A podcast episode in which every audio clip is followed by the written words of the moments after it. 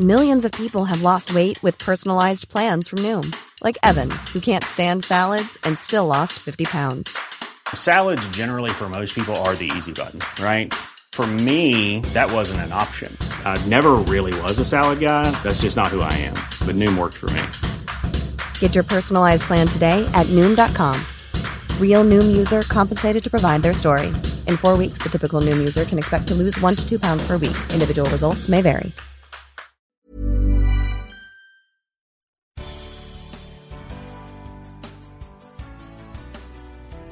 Good morning. It's 8:30 on Monday, January 17th. I'm Desare Frazier, and this is Mississippi Edition on MPB Think Radio. On today's show, the story of Martin Luther King Jr.'s visit to a tiny town in the Delta. Then, an update on COVID 19. And we talk voting rights with Secretary of State Michael Watson. This is Mississippi Edition on MPB Think Radio.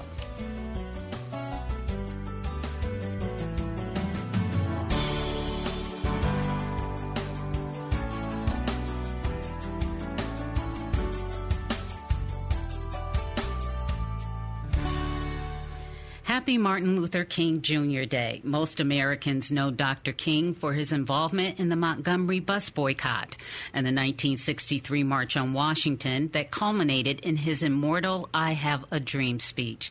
Fewer are aware of King's 1966 visit to the Mississippi Delta, a place that transformed his worldview and served as the wellspring for a wave of activism that endures today. For that story, we're joined by Hilliard Lackey, who's a professor at Jackson State University.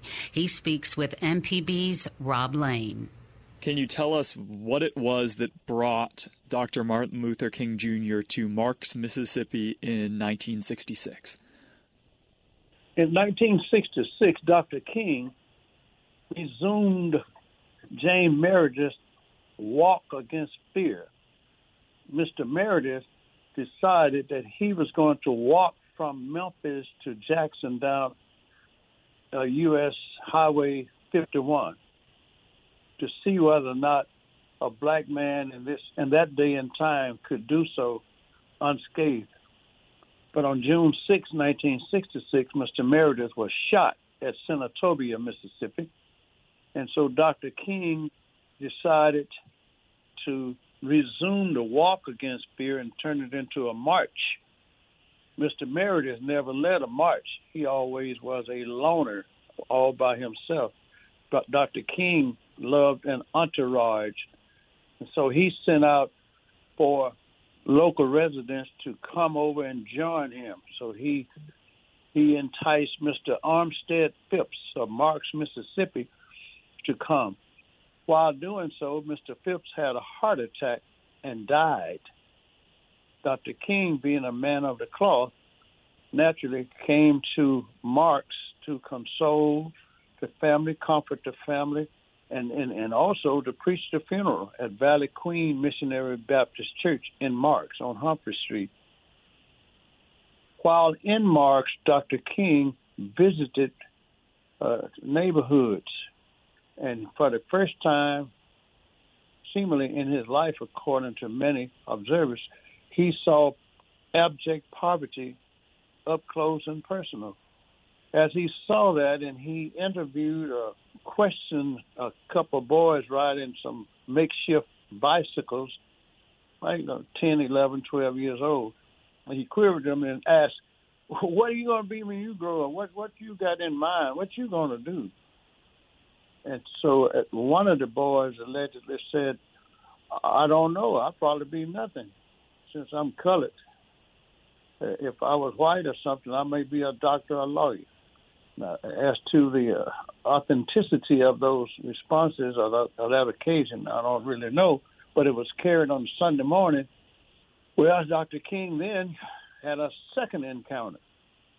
Uh, and so that second time, he decided to go and visit a school. The teacher was being uh, queried about the, the students and so on, and and then he heard a bell, or the time came 12 o'clock, and she said, Excuse me, I must give them their lunch. So she took out a bag and pulled out an apple and sliced the apple and put slices of apple up on a cracker and handed each child a slice of apple on a cracker, soda cracker. And Martin Luther King Jr. turned to Ralph David Abernathy and said, Ralph, that's their lunch. At that point in time, schools and other agencies could turn down free and reduced meals provided by the federal government if they wanted to. The reason they would want to is that the government required a, a posting of a sign that said we will not discriminate based on race, religion, and so on. Many schools across America turned down free and reduced meals for children based upon they didn't want to have integrated schools or even preschool, any kind of school that were receiving their public assistance.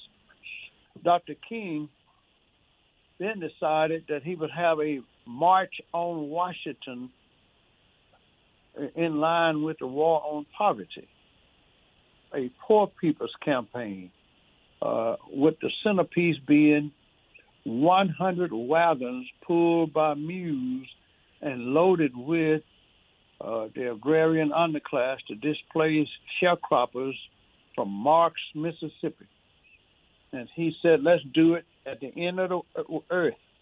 He called Marks, Mississippi, the end of the earth, that we were started there. But Dr. King never lived to see what he had inspired. On his way to Marks, Mississippi, he stopped off in Memphis, and there he was assassinated on April the 4th. But a little over a month later, May 13, 1968, this time, the Poor People's Campaign did indeed leave Marks, Mississippi, not with 100 wagons, but 28 wagons and 82 uh, passengers who were displaced farmers. But in reality, they only made it to Atlanta, Georgia, and was put on a real train and on a railroad and, and railroaded on into Washington D.C. And on June 19, 1968, the mule train did indeed lead a march on the United States Capitol. You yourself, if I am not mistaken, grew up in Marks. What do you remember about being a kid there in the 50s, the 60s? What I remember is that nobody voted who was of color we just thought that was something that was part of being a second class citizen. We acknowledged that we were second class. That was something that we understood. Black children couldn't ride the school buses. We had to walk to school and we walked everywhere and we had to get our own firewood, that type of thing, and we couldn't look a white person in the eye and we had to call even little children Mr. and Miss. So personally, if I may, I decided I was going to grow up and leave and come back in some form.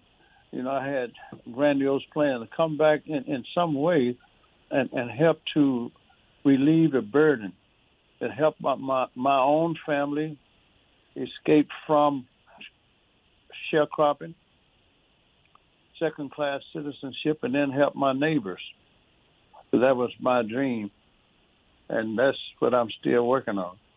Tell us a little bit more about that. You mentioned that you still sort of carry with you this feeling of obligation to help out your neighbors, your fellow man in Marks and in the Mississippi Delta. What has changed and what hasn't since 88 people and 29 mules marched on Washington in the late 1960s?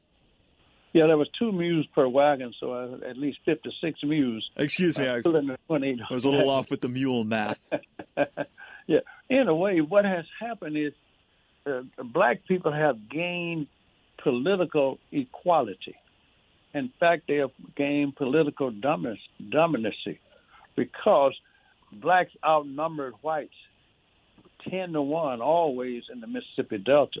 Blacks now, are the sheriff, the the mayors, the supervisors, the judges, the district attorney, and anything that's anything and anybody that's elected, that in order for a white person to gain any kind of political stronghold now is that person has to really appeal to black voters.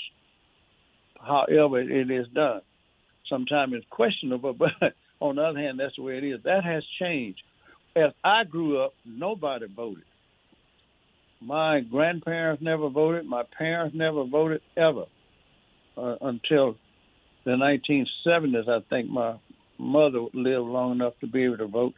And I know that my mother in law, who grew up in that same community, was 96 years old when she voted for the first time here in Jackson, Mississippi.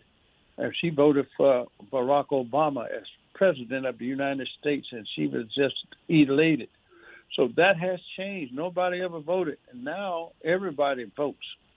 The schools uh, still, we have a, a one public school system, and then we have the private academy system.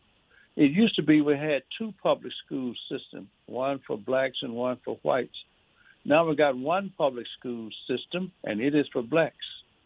And we have a private school system for whites. So that's a significant change. It's not changed when looking at it, but it's changed in terms of the financial support for schools. There's none for the private school and, and little for the public school.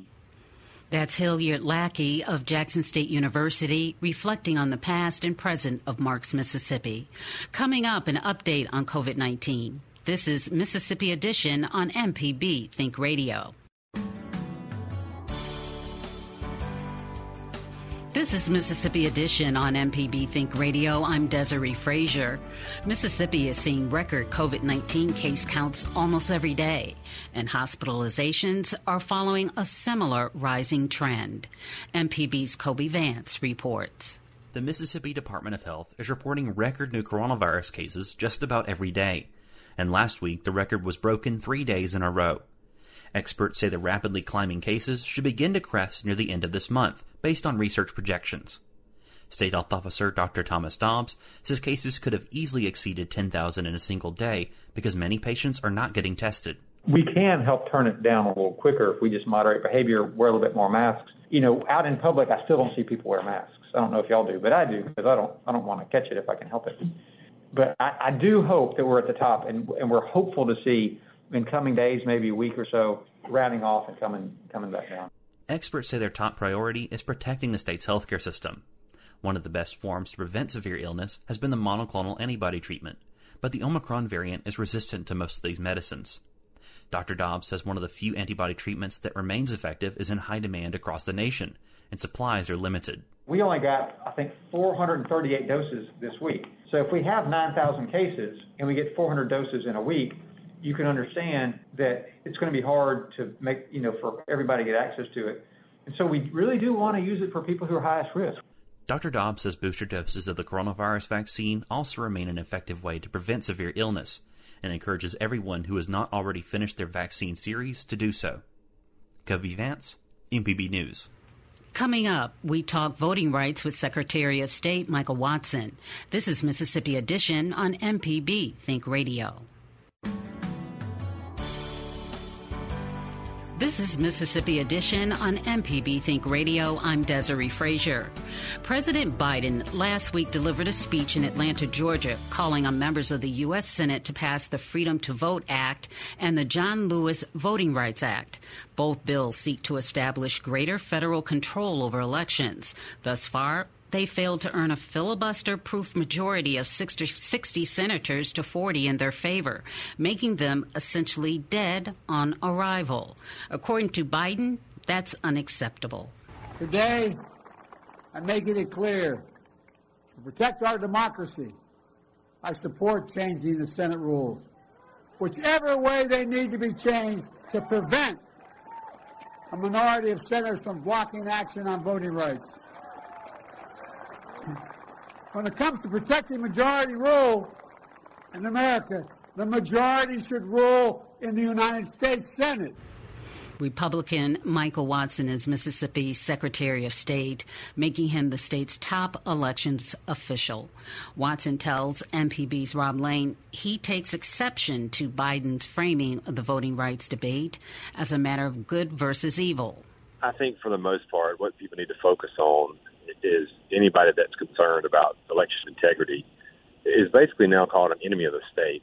Uh, that that was just absurd um, and appalling in a sense. You know, you, you talk about things like voter ID, where there's actually support from both sides of the aisle, uh, folks in, in the in America who, who do support voter ID on both sides of the aisle. And so the president, even people in his own party, is now saying you're you're an enemy of the state if you're for things like voter ID. And uh, you know, unfortunately, the rhetoric's gotten gotten worse, and it's it's dividing the country as as we see it happen every day, and that's unfortunate. You know, it's not just voter ID, right? I mean, you know, you're also in Mississippi, for example, looking at uh, you know restrictions on mail-in voting that don't exist in other states, restrictions on early voting. How would you defend those? Why are those an important part of Mississippi's elections process? Well, we can talk about each and every one of those different components and why they're important, but you know, one of the things that, that's often forgotten is you look at some of these traditionally blue states who have more restrictive laws than, than even Georgia and Texas, who updated their versions. Yet, you know, they're they're not bad. They're they're, they're okay. It's it's only these new states that just because simply they tend to be red states that are, uh, you know, enemies of the state. Even though their laws are less restrictive than, than places like Delaware and some other states. So. Uh, we can go through the components if you'd like to, but again, I think that's an important thing to, to point out the hypocrisy pointing out to, to Georgia, to Texas, when even these traditional blue states have more restrictive measures. Uh, that's it's, it's laughable, and, and again, very hypocritical. Well, let's. I mean, you know, I'll take you up on your offer there. Let's go through through those two on a little bit more of a granular level. Not everyone in Mississippi can access mail-in voting, and not everyone in Mississippi can access early voting. You need to qualify under certain categories, uh, an elderly person or a person with a certain disability. Why are those two restrictions an important part of election security in the state? Yeah, well, I mean, when you talk about vote by mail and absentee uh, there are a number of areas where we see some concerns. And, you know, by, by having that restricted, making sure the only folks that, that absolutely need it are the ones that are allowed to do it, you're, you're signing your name. You're, you're signing, hey, look, I'm, I'm attesting to this that I'm temporarily disabled, or I'm, I, you know, when you're fully disabled, obviously you have a doctor's excuse, but permanently disabled.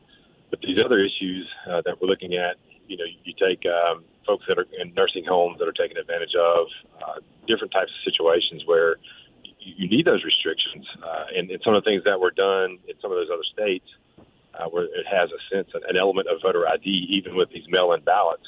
I think those measures are important, and I think you're going to see the legislature in Mississippi probably look at that this year.